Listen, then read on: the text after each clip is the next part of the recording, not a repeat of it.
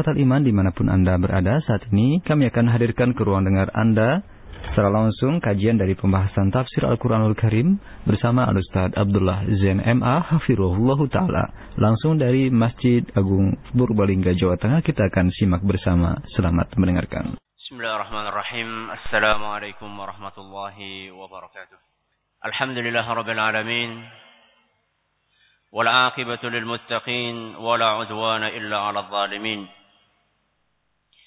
وصلى الله على نبينا محمد وعلى آله وصحبه ومن تبعهم بإحسان إلى يوم الدين وسلم تسليما كثيرا Kita panjatkan puja dan puji syukur kehadirat Allah Tabaraka wa Ta'ala. Pada kesempatan malam yang sangat cerah ini, kita kembali diberi kekuatan, kesehatan, hidayah serta taufik dari Allah Jalla wa Ala. Sehingga kita bisa kembali menghadiri pengajian rutin tafsir kita ini. Kita berharap semoga Allah Tabaraka wa Taala berkenan untuk melimpahkan kepada kita semua ilmu yang bermanfaat sehingga bisa kita amalkan sebagai bekal untuk menghadap kepada Allah Tabaraka wa Taala. Amin ya rabbal alamin. Salam dan salam semoga senantiasa tercurahkan kepada junjungan kita Rasulullah sallallahu alaihi wasallam kepada para sahabatnya, keluarganya dan umatnya yang setia mengikuti tuntunannya hingga hari akhir nanti. Kaum muslimin dan kaum muslimat, para hadirin dan hadirat beserta pendengar Radio Roja di Jakarta dan sekitarnya, Radio As-Sunnah FM di Cirebon, dan juga Radio Nasyur Sunnah di Madiun yang semoga senantiasa dirahmati oleh Allah. Seperti biasanya, sebelum kita memasuki pembahasan tentang ayat ini atau ayat yang akan kita pelajari pada hari ini, kita akan sedikit mengulang apa yang sudah kita pelajari pada pertemuan yang telah lalu. Pertanyaan yang pertama, pada pertemuan yang telah lalu kita membahas pengobatan islami untuk korban sihir. Pertanyaan pertama, bolehkah mengobati sihir dengan sihir? Dan kenapa? Bolehkah mengobati sihir dengan sihir dan kenapa? Tidak boleh karena dengan kita mengobati sihir menggunakan sihir serupa sama saja kita mendukung apa? Mendukung tukang sihir. Bagus. Kemarin udah dapat buku apa? Yang mana? Yang apa? Yang zikir. Oh ya udah. Ini yang ini sekarang. Pertanyaan yang kedua. Saat itu kita bahas bahwasannya atau ada dua di antara sekian banyak pengobatan sihir yang Allah Taala ajarkan dalam Al-Quran maupun Sunnah Rasul Sallallahu Alaihi Wasallam. Yang pertama adalah ruqyah syar'iyah. Yang kedua adalah apa? Memusnahkan media sihir. Apa yang dimaksud dengan ruqyah syar'iyah? Pembacaan ayat-ayat suci Al-Quran dan zikir-zikir yang diajarkan oleh beliau sallallahu alaihi wasallam. Pembacaan ayat-ayat suci Al-Qur'an dan zikir-zikir yang diajarkan oleh Rasulullah sallallahu alaihi wasallam. Pertanyaan yang ketiga. Al-Qur'an adalah obat. Apa dalilnya dari Al-Qur'an? Al-Qur'an adalah obat. Apa dalilnya dari Al-Qur'an? Surat apa? Ayat berapa? Ya. Surat Al-Isra ayat 82 bagus. Monggo. Pertanyaan terakhir. Bukunya agak tebal ini. Kemarin kita sudah menyebutkan beberapa adab orang yang ingin meruqyah. Dan kita saat itu sudah bahas bahwasanya ruqyah itu bukan monopoli siapa? Kiai, bukan juga monopoli apa? Ustaz. Setiap orang yang beriman bisa untuk meruqyah. Hanya saja Seyogyanya dia memperhatikan adab-adabnya. Saya saat itu sebutkan ada tiga adab. Siapa yang bisa menyebutkan tiga-tiganya? Ya. Khusyuk, berusaha memahami, dan penuh keyakinan. Bagus. Monggo. Silahkan. Memusnahkan media sihir dengan cara apa? Ini pertanyaan nggak ada hadiahnya nih. Dengan cara apa memusnahkan media sihir? Dengan cara dilepas dulu apanya? Buhul-buhulnya, kemudian sambil dibacakan ayat-ayat Al-Quran, kemudian dia apa? Kemudian dipendam sebagaimana yang dipraktekkan oleh Ali bin Abi Thalib diceritakan di dalam Sahih Bukhari dan Muslim. Pada kesempatan kali ini kita akan memasuki pembahasan tentang ayat yang terakhir dari surat Al-Falaq. Bunyinya apa? Wa min syarri hasidin idza hasad. Dan dari kejahatan orang yang apa? Hasad. Tatkala dia hasad, setelah dia mendengki. Wa min syarri hasidin idza hasad. Dan dari kejahatan atau keburukan orang yang dengki atau hasad ketika dia sedang mendengki. Ini adalah merupakan hal yang keempat. Yang kita diperintahkan oleh Allah taala untuk memohon perlindungan kepada Allah Jalla wa ala dari keburukannya yaitu hasad. Kenapa hasad atau pembahasan tentang hasad diletakkan langsung setelah pembahasan tentang sihir? Ayat yang keempat bicara masalah apa? Sihir. Ayat yang kelima bicara masalah apa? Hasad. Kenapa kok beriringan pembahasannya? Kenapa? Karena karena ada kaitannya. Apa kaitannya? Ada korelasi antara hasad dengan sihir. Apa korelasi antara keduanya? Orang melakukan sihir karena dia iri. Betulkah? Iya. Ini yang pertama. Rata-rata orang yang iri dia akan menempuh jalan sihir untuk memusnahkan nikmat yang dirasakan oleh orang yang dia dengki.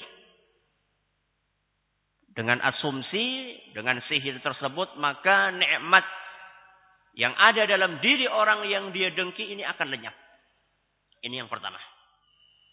Ada korelasi yang kedua. Yang disebutkan oleh para ulama bahwasanya antara sihir dengan hasad ini mirip dari satu sisi. Siapa yang tahu kira-kira? Apa letak kemiripan antara hasad dengan sihir?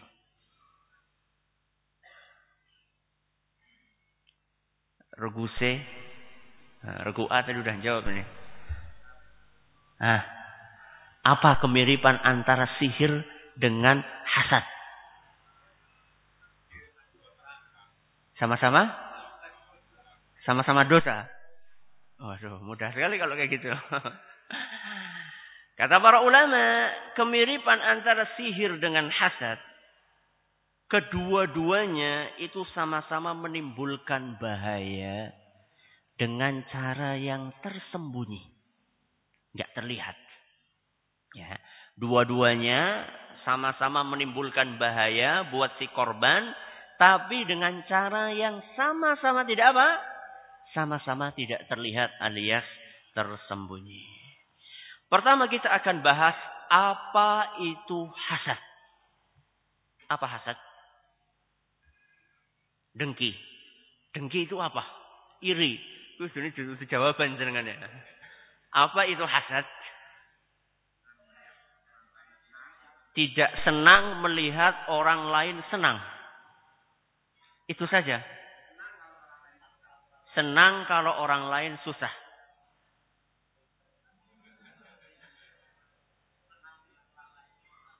Senang melihat orang lain susah.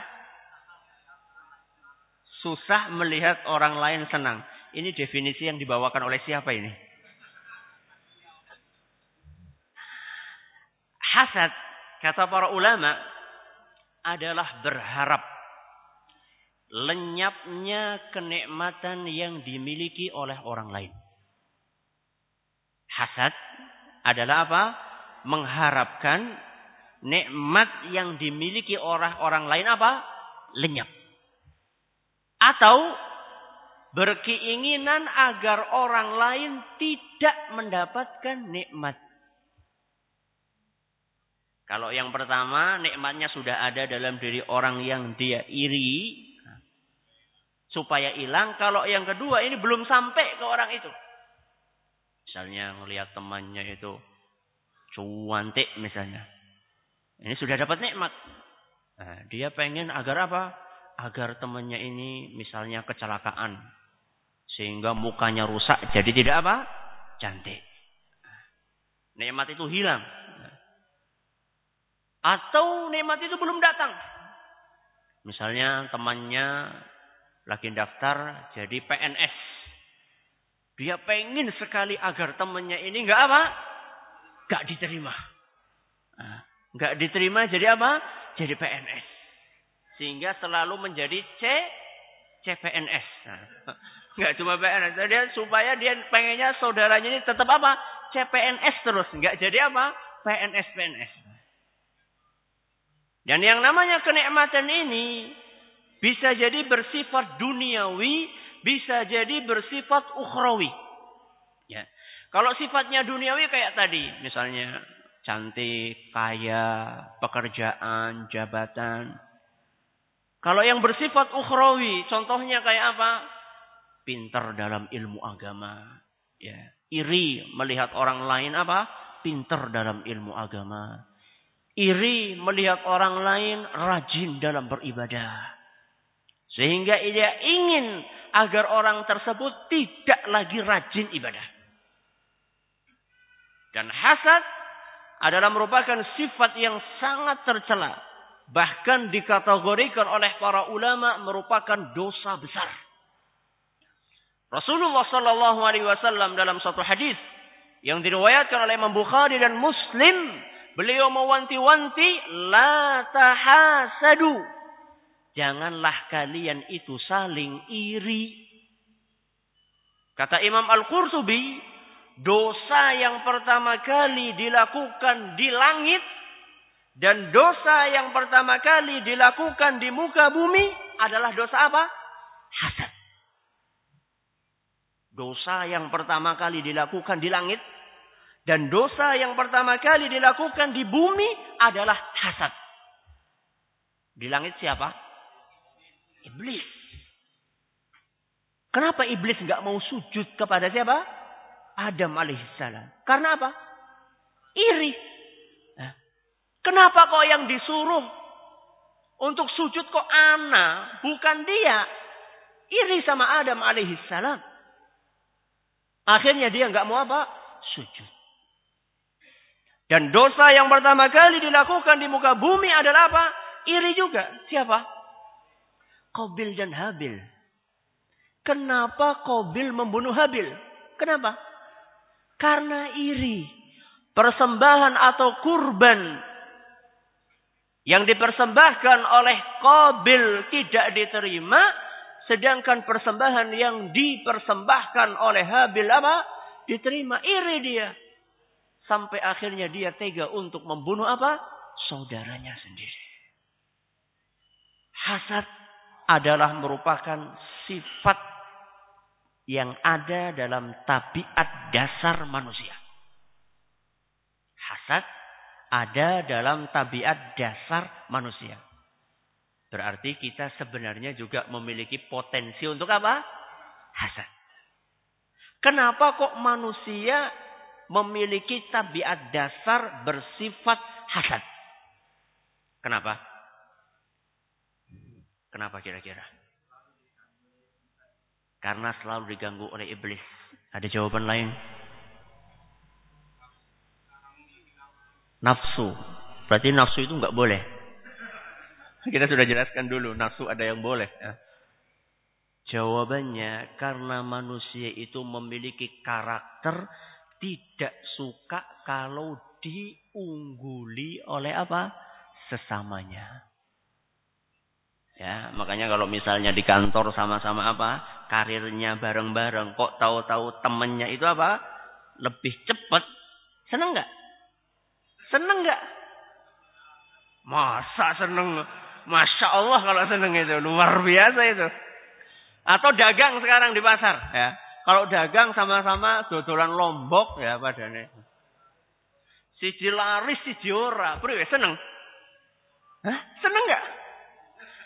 Manusia itu bertabiat dasar nggak suka kalau diungguli oleh orang lain. Makanya dia akan berusaha agar keunggulan orang lain itu hilang sehingga orang lain itu di bawah dia atau minimal sejajar dengan dia.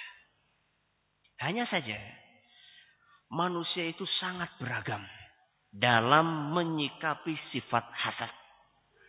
Kata para ulama, ada tiga kelompok. Tiga jenis manusia dalam menyikapi perasaan hasad di dalam dirinya. Kelompok yang pertama adalah orang-orang yang berusaha untuk melenyapkan kenikmatan yang ada dalam diri saudaranya. Ketika melihat saudaranya dagangannya lebih laris, dia berusaha bagaimana caranya supaya nikmat yang sedang dirasakan oleh saudaranya ini hilang. Dengan cara apa? Dengan cara melancarkan perkataan atau perbuatan jahat. Perkataan jahat misalnya apa? Fitnah. Ya, dengan menyebarkan pada orang-orang kayak tuli anu dagangannya laris anu sebabe nganggo apa? Nah, padahal sebenarnya enggak. Nah, padahal sebenarnya apa? Enggak. Atau misalnya kita yang lihat teman kita naik karir ya. Kemudian kita menyebarkan isu negatif. Si Anu kayak tuli karirnya cepat karena dia itu pakai apa? Pakai duit. Padahal sebenarnya tidak. Dia ingin agar kenikmatan yang dialami oleh saudaranya ini hilang. Sehingga dia melancarkan ucapan jahat atau perbuatan apa? Jahat. Perbuatan jahat caranya pergi ke mana? Ke dukun misalnya. Agar orang yang dia iri atau dia dengki itu nikmatnya hilang. Dan manusia jenis pertama ini bisa lagi dibagi menjadi dua. Orang jenis pertama adalah orang yang berusaha untuk memindahkan nikmat itu dari orang lain ke dalam dirinya. Misalnya ada posisi di suatu departemen misalnya. Katakanlah posisi A sebagai kepala bidang misalnya. Dia berusaha menjatuhkan kepala bidang tersebut agar dia apa? Naik ke jabatan itu. Ini orang jenis apa? Pertama, pengin agar kenikmatan yang sedang dialami atau dinikmati oleh saudaranya berpindah kepada dia. Ini jenis pertama. Jenis yang kedua enggak. Dia itu targetnya cuma ingin apa? Orang tersebut jatuh dari jabatannya. Itu tok. Nggak ada keinginan agar kenikmatan itu berpindah ke dalam dirinya. Lebih jahat yang mana? Dua-duanya jahat. Cuma lebih jahat yang mana? Yang pertama apa yang kedua? Yang kedua apa yang pertama? Yang pertama kenapa kok yang pertama lebih jahat? Ah, dosanya dua kali. Oh gitu ya. Ah. Orang yang pertama dapat keuntungan nggak? Hmm? Dapat keuntungan. Orang yang kedua dapat keuntungan nggak? Lebih jahat yang mana? Lebih keterlaluan yang mana? Yang kedua. Kenapa? Karena yang orang yang kedua ini dia nggak mendapatkan apa-apa. Dia itu cuma semata-mata apa? Iri, dengki, hasad. Priwetarane, wong kae, hilang nikmatnya. Itu saja. Kalau orang yang pertama dia masih mending meskipun sama-sama jahat ya. Orang yang masih mending. Dia akan mendapatkan keuntungan. Orang yang kedua tidak mendapatkan keuntungan. Maka kata para ulama, golongan yang kedua ini lebih jahat daripada golongan yang pertama. Ini jenis pertama. Jenis yang kedua, dalam menyikapi hasad, ada sekelompok orang yang ketika hasad, dia tidak menindaklanjuti hasad itu dengan kejahatan. Tapi dia berusaha untuk memendamnya di dalam apa? Hati.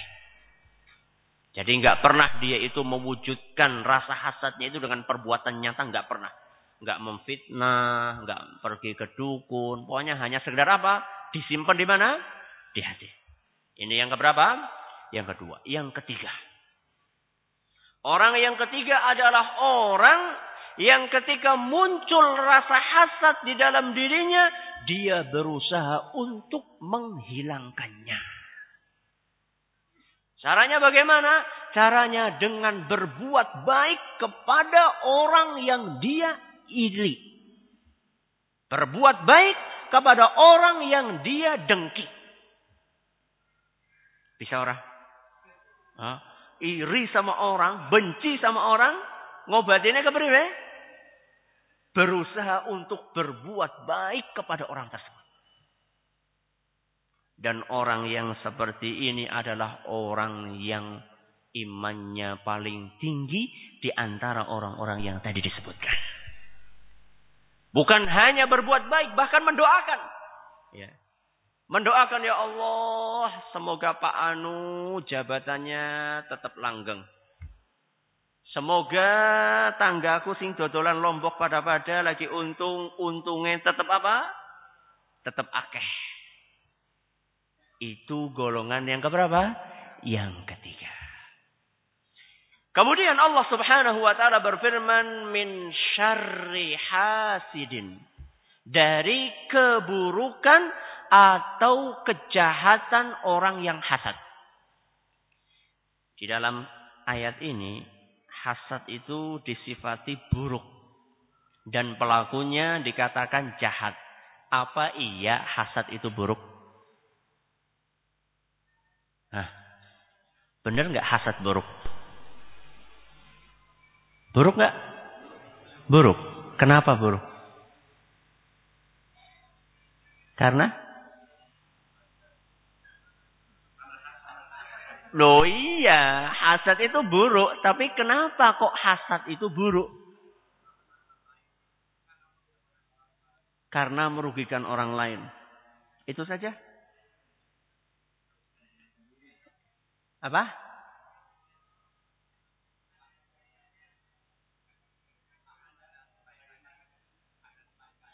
ada kebaikannya. Pertanyaan saya adalah kenapa hasad itu buruk dan pelakunya itu dikatakan jahat? Kenapa? Satu, orang yang hasad dia itu telah menggugat Allah. Orang yang hasad telah apa? Menggugat Allah. Wah, kok bisa Ustaz? Ini teman Ustaz. Kenapa orang yang hasad? Konsekuensinya dia menggugat takdir Allah karena orang yang hasad seakan dia telah protes kepada Allah Subhanahu wa taala. Protes apa? Kenapa kok si fulan dapat apa? Nikmat dan saya apa? Gak dapat. Yang memberi nikmat kepada fulan itu siapa? Allah subhanahu wa ta'ala. Yang tidak memberi nikmat kepada anda itu siapa? Allah.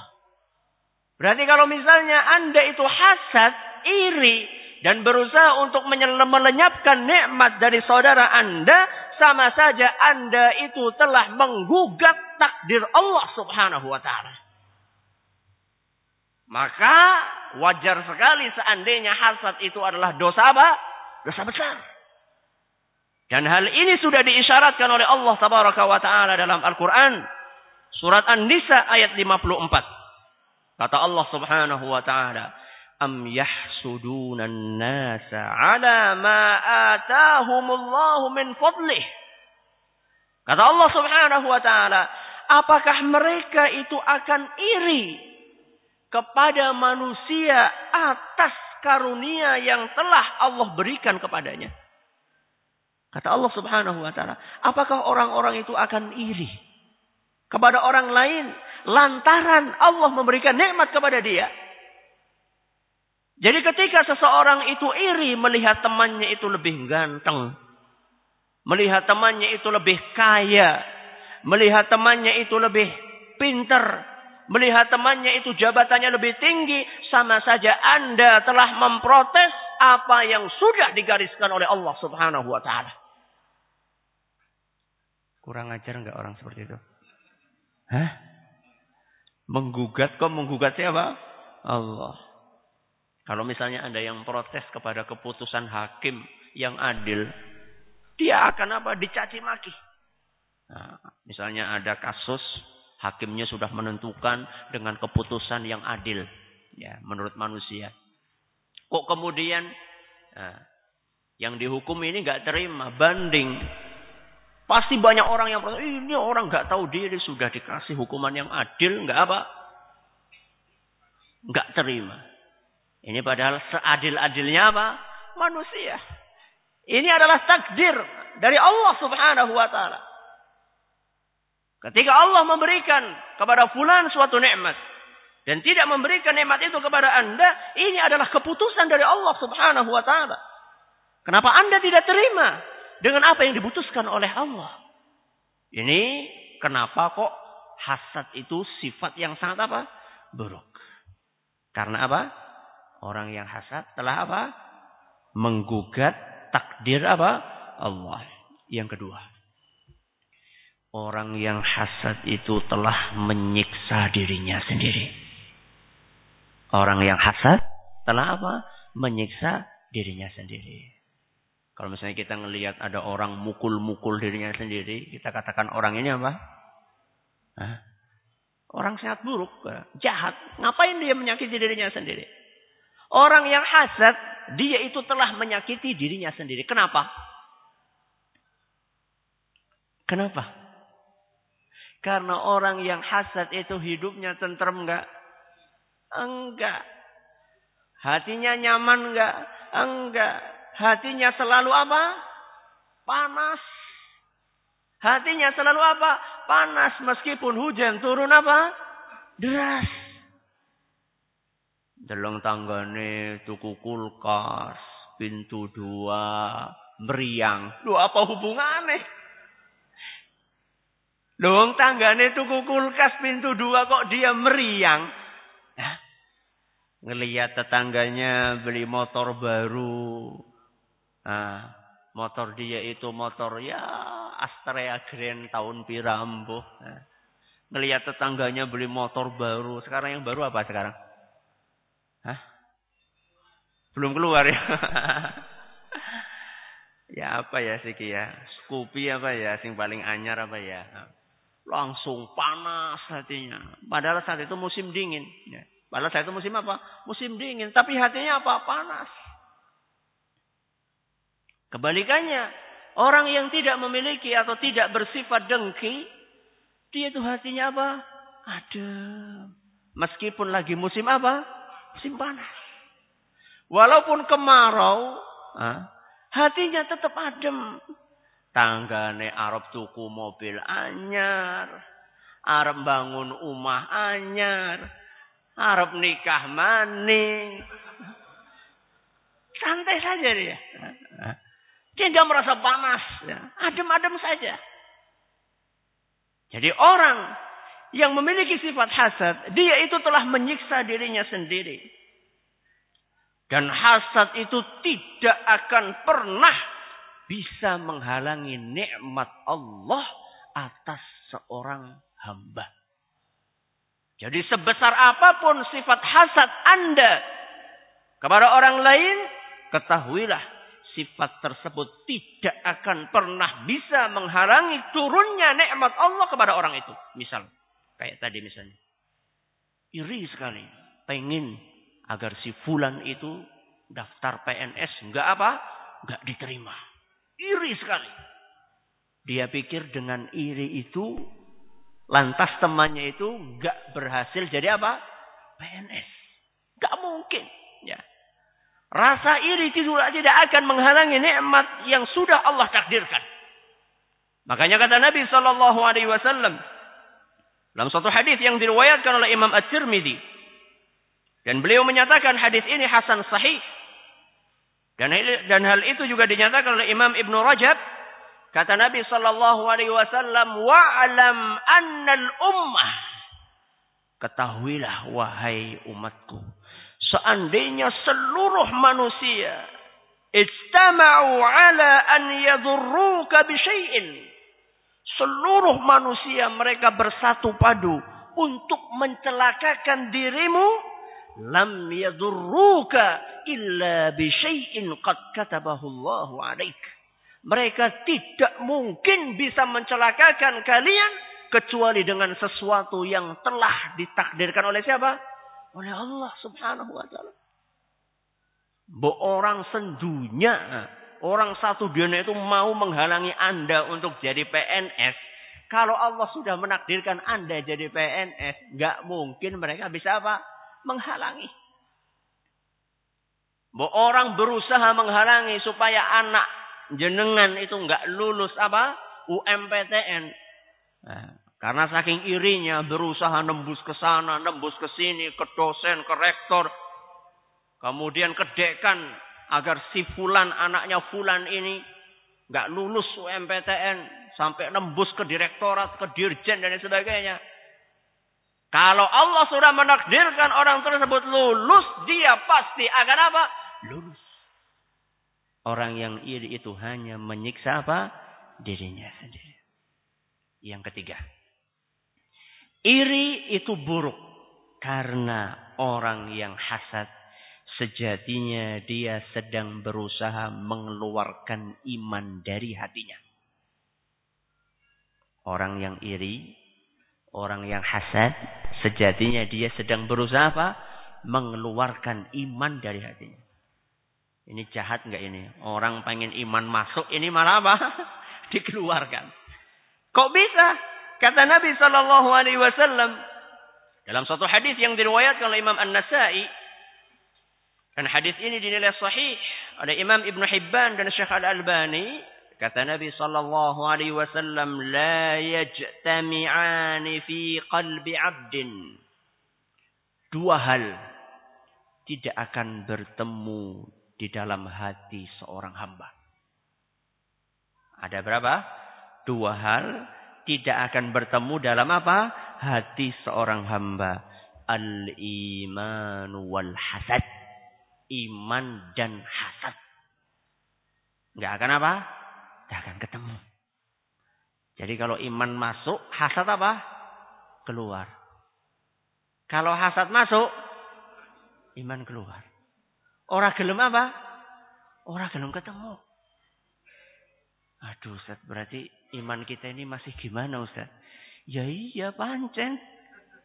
Ya. Jadi jangan dipikir kalau orang itu sudah sholat, sudah puasa, wis ngaji, imannya terus jadi kayak Abu Bakar. Oh, masih jauh. Ya. Kita masih perlu untuk membersihkan hati-hati kita dari penyakit hasad, penyakit iri, penyakit dengki, penyakit takabur. Yang namanya iman itu bukan hanya amaliyah. Ibadah yang sifatnya amaliyah, lahiriah. Yang kelihatan. Enggak. Yang lebih berat dari itu adalah bagaimana kita membersihkan hati kita dari penyakit-penyakit tersebut. Jadi kalau misalnya kita memasukkan hasad ke dalam hati kita, berarti kita sedang mengusir iman dari dari dalam hati kita. Dan kalau kita ingin iman itu masuk ke dalam hati kita, buang sifat apa? Hasad dari dalam hati kita. Hasad ada yang diperbolehkan. Hasad ada yang apa? Diperbolehkan. Wah, keulangan kangen di maning iki. Kawit mau jadi hasad elek kok siki malah hasad apa? Oli. Ah, ada yang tahu hasad yang diperbolehkan tuh hasad yang kayak gimana? Hasad dalam kebaikan. Maksudnya gimana?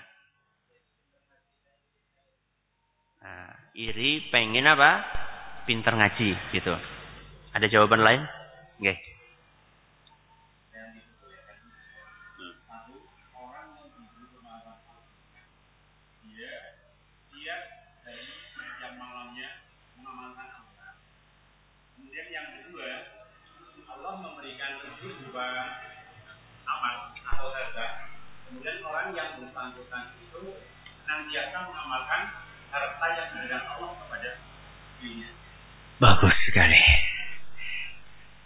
Ini hadiahnya seharusnya 100 ini. Cuman saya, hadiahnya habis nih. Minggu depan insya Allah. Bagus sekali. Hasad yang diperbolehkan adalah berharap iri kepada kenikmatan yang dimiliki oleh orang lain dan berharap agar dia memiliki kenikmatan yang serupa tanpa harus nikmat itu lenyap dari apa? Orang lain. Itu hasad yang diperbolehkan. Kalau hasad yang nggak boleh tadi apa? Berharap nikmat itu apa? Hilang. Kalau ini enggak. Ngelihat orang suaranya bagus baca Quran. Iri. Pengen suaranya bagus kayak apa? Dia. Tapi juga enggak berusaha agar suara dia itu apa? Rusak. Enggak. Cuma berharap agar dia itu mendapat kenikmatan seperti kenikmatan yang dimiliki oleh orang tersebut tanpa ada keinginan kenikmatan itu hilang atau lenyap dari orang yang dia hasadi tadi. Dan kenikmatan itu seandainya bersifat duniawi. Ya, lihat orang kaya. Pengen kaya seperti orang tersebut. Ini kan sifatnya duniawi tanpa ada keinginan kekayaan itu hilang dari orang itu. Ini mubah-mubah saja. Nah, mubah, mubah saja. Boleh-boleh saja. Cuman jangan sampai menimbulkan sifat tamak. Seandainya kenikmatan itu sifatnya ukhrawi. Ngelihat orang rajin sodakoh. Wah aku pengen banget. Kayak kayak rajin apa? Sodakoh. Nah ini sangat terpuji. Kata Nabi Wasallam, dalam suatu hadis yang diriwayatkan oleh Imam Bukhari dan Muslim, la hasada illa fisnain. Tidak boleh hasad kecuali kepada dua orang. Kepada berapa orang? Dua orang. Yang pertama kata Nabi sallallahu alaihi wasallam, "Rajulun atahu Allahul Qur'an wa huwa yaqumu bihi ana al-laili wa ana an-nahar." Orang yang pertama kata Nabi SAW adalah hasad kepada seseorang yang pintar membaca Al-Quran. Hafal banyak ayat dari Al-Quran. Kemudian orang tersebut senantiasa membaca Quran yang dia hafal siang dan malam di dalam sholatnya. Orakul apal Quran rok. Orakul juara apa? MTQ tok tapi ratau sholat. Rajaji. Yang dimaksud dalam di sini adalah kita ngelihat orang rajin baca Quran dan kesehariannya sesuai dengan apa yang dia baca. Punya baca, punya hafalan Quran, suaranya bagus dan senantiasa dia gunakan untuk sholat siang dan apa?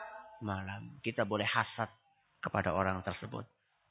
Hasad maksudnya apa? Pengen jadi kayak apa? Wong kaya. Ini yang pertama. Yang kedua kata Nabi sallallahu alaihi wasallam, "Wa rajulun atahu Allahu malan fahuwa yunfiquhu ana al-laili wa ana an-nahar."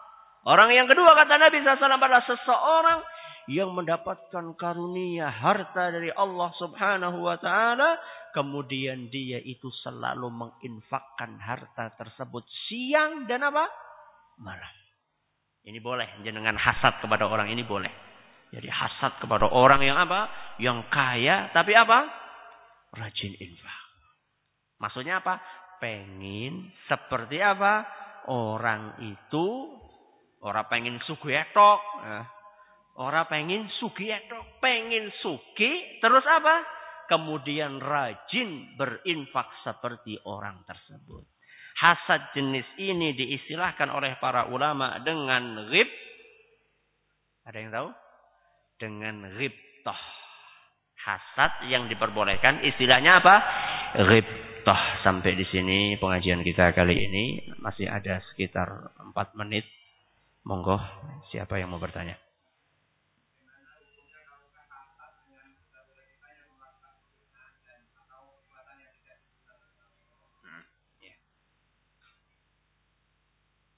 Bagaimana kita seandainya hasad kepada orang-orang yang tidak atau banyak melakukan hal-hal yang tidak dicontohkan oleh Rasul Shallallahu Alaihi Wasallam.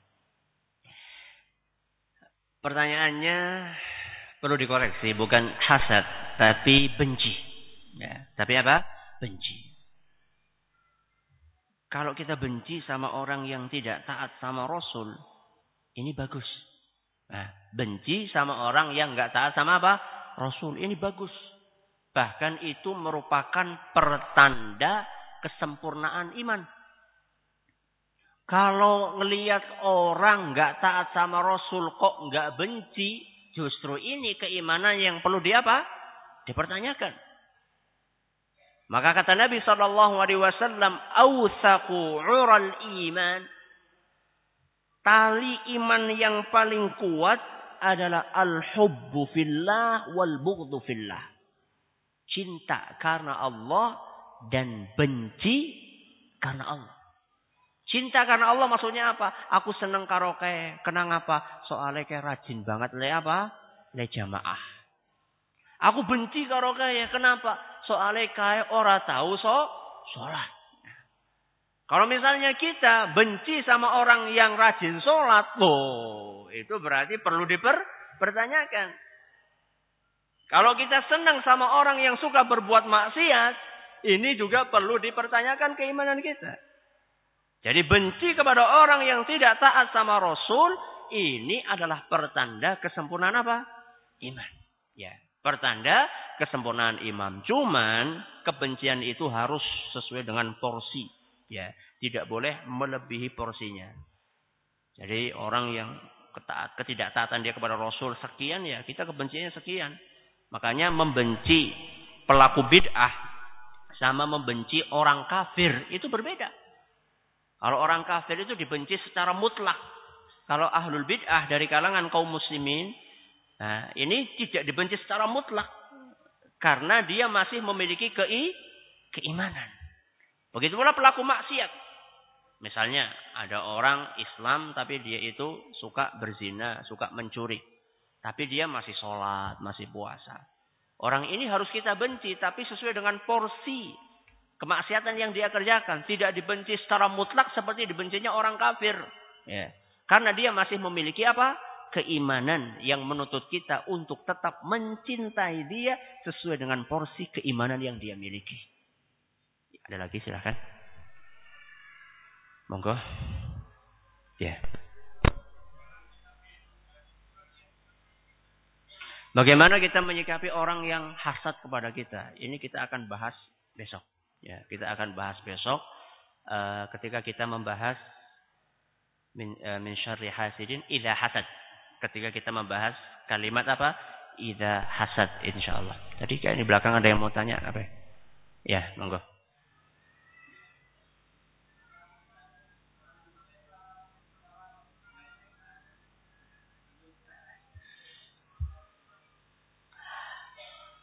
Ini udah hampir komat nih. Ini pembahasan masalah kiblat ini nggak bisa dijelaskan dalam satu menit dua menit ya. Saya khawatir nanti menimbulkan apa? Menimbulkan kesalahpahaman ya. Jadi nggak bisa. Kalau waktunya sempit kayak gini saya nggak bisa. Ya, karena butuh pembicaraan yang panjang. Eh, nggak bisa hanya sekedar dengan pembahasan ringkas. Karena memang permasalahan ini sudah menjadi polemik ya. Jadi nggak cukup hanya dengan satu dua menit. Monggo, masih ada satu menit ya.